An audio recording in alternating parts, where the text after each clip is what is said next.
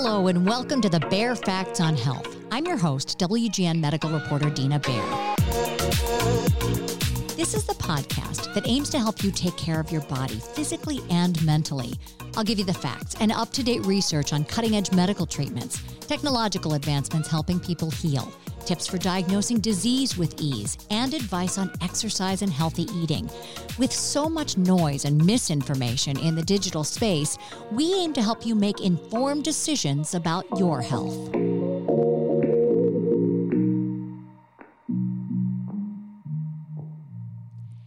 Today we are talking about how toothpaste may help your heart. Yes, you heard me correctly.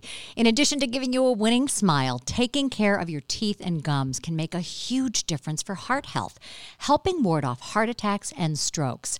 There is a new toothpaste, and it may be the wave of the future. It works by identifying plaque, so you can focus on areas where it's accumulating in the mouth.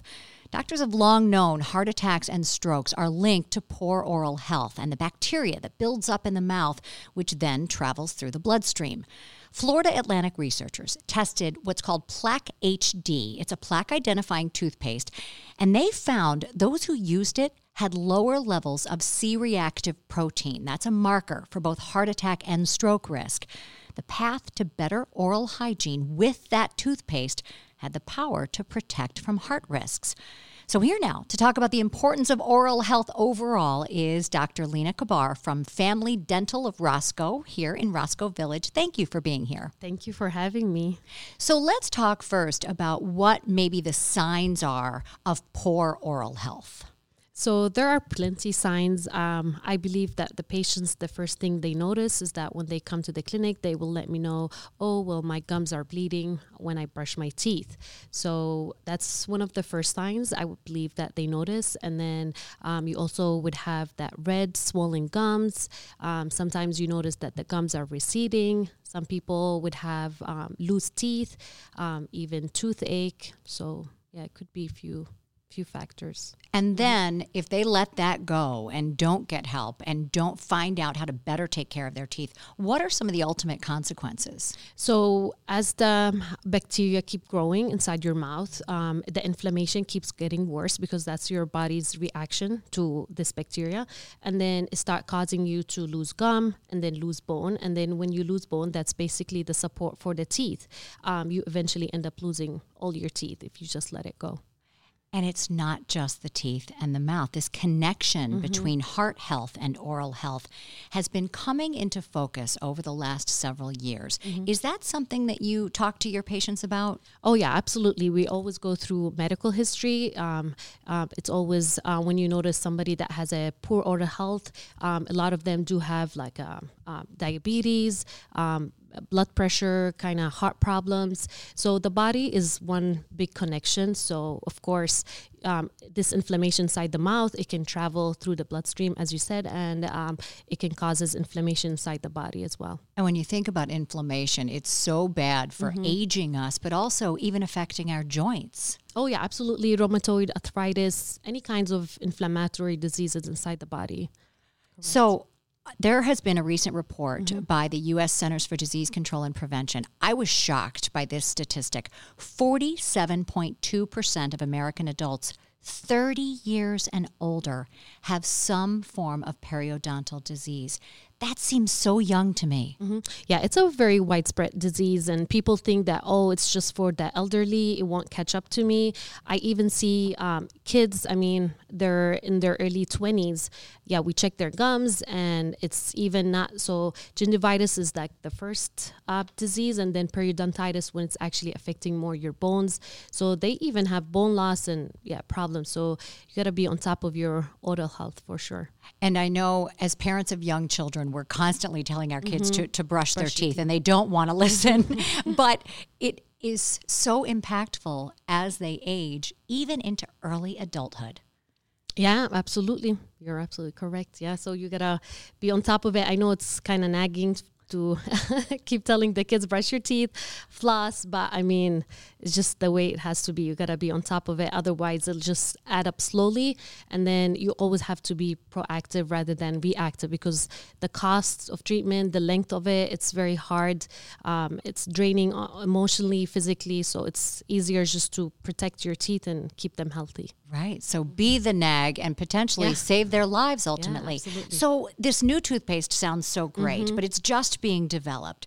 Are there other ways that we can see how well we're doing when we are brushing our teeth? Yeah, so there's some disclosing tablets that we use in the dental office. So we let the patients um, they brush their teeth, and then you basically chew those chew- uh, chewing tablets for a few seconds, and then you rinse your mouth, and then it has like that red color, so it sticks to the plaque and the buildup, and then you give a patient a mirror, and then they look in it, and they'll be shocked how much plaque is still sitting on the teeth. So when you do those, I remember doing those mm-hmm. with my dentist as well and thinking, I know I brushed my teeth Yeah. really well.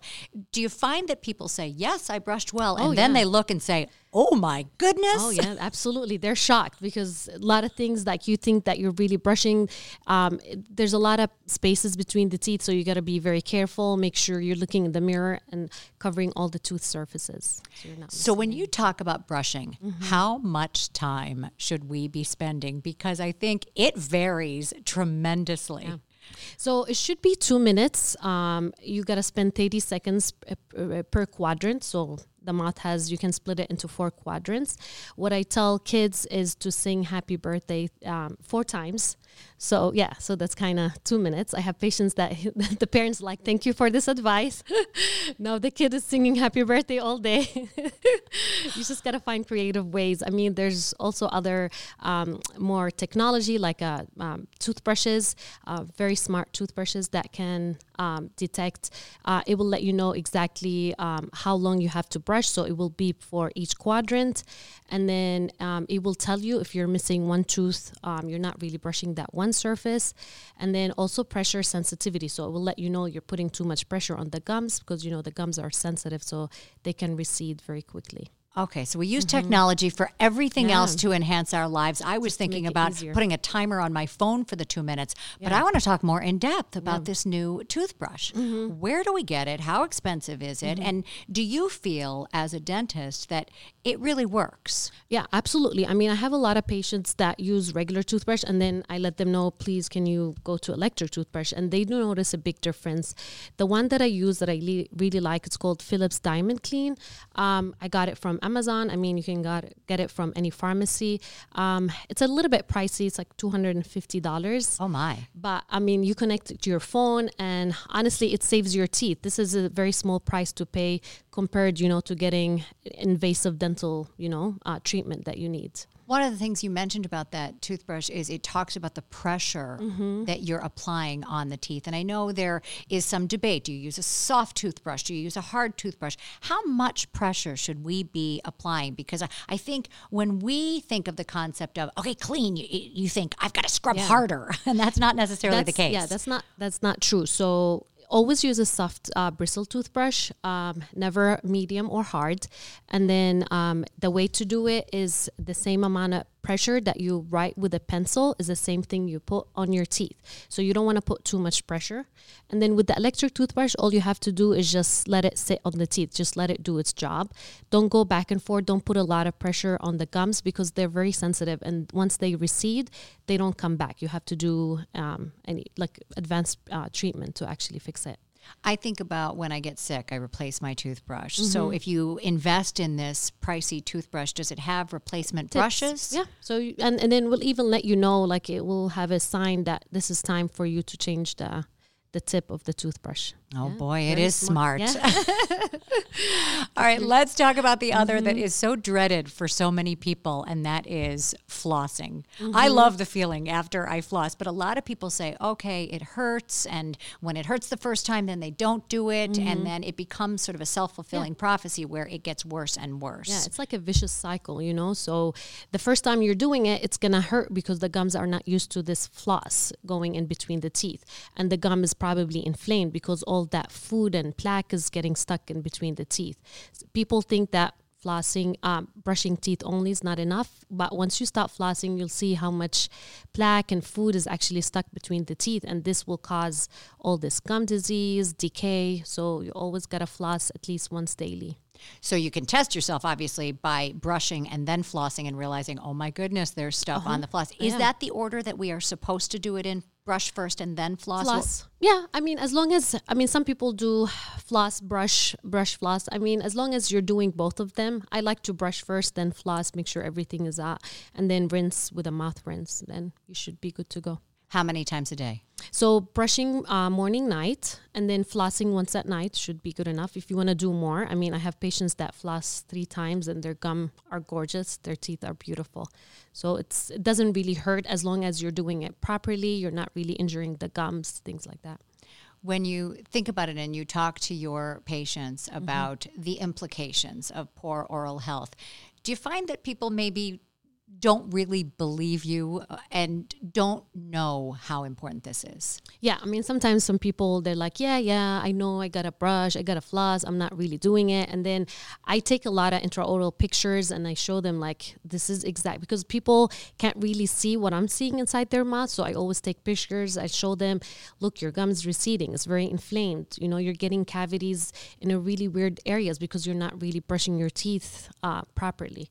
So yeah, so just more awareness. The more they see it, they kind of believe that it's it's very important. And when it comes to cosmetic dentistry, I think a lot of people think, okay, there's a safeguard. I can always uh, do something else to make my teeth look good. But having your own is going to be a lot less maintenance long term and, and, really better, no? Oh, 100%. I mean, having your own teeth, I mean, even with implants, you do kind of lose some kind of sensation. Some people even say with taste. So, and it's a really long process.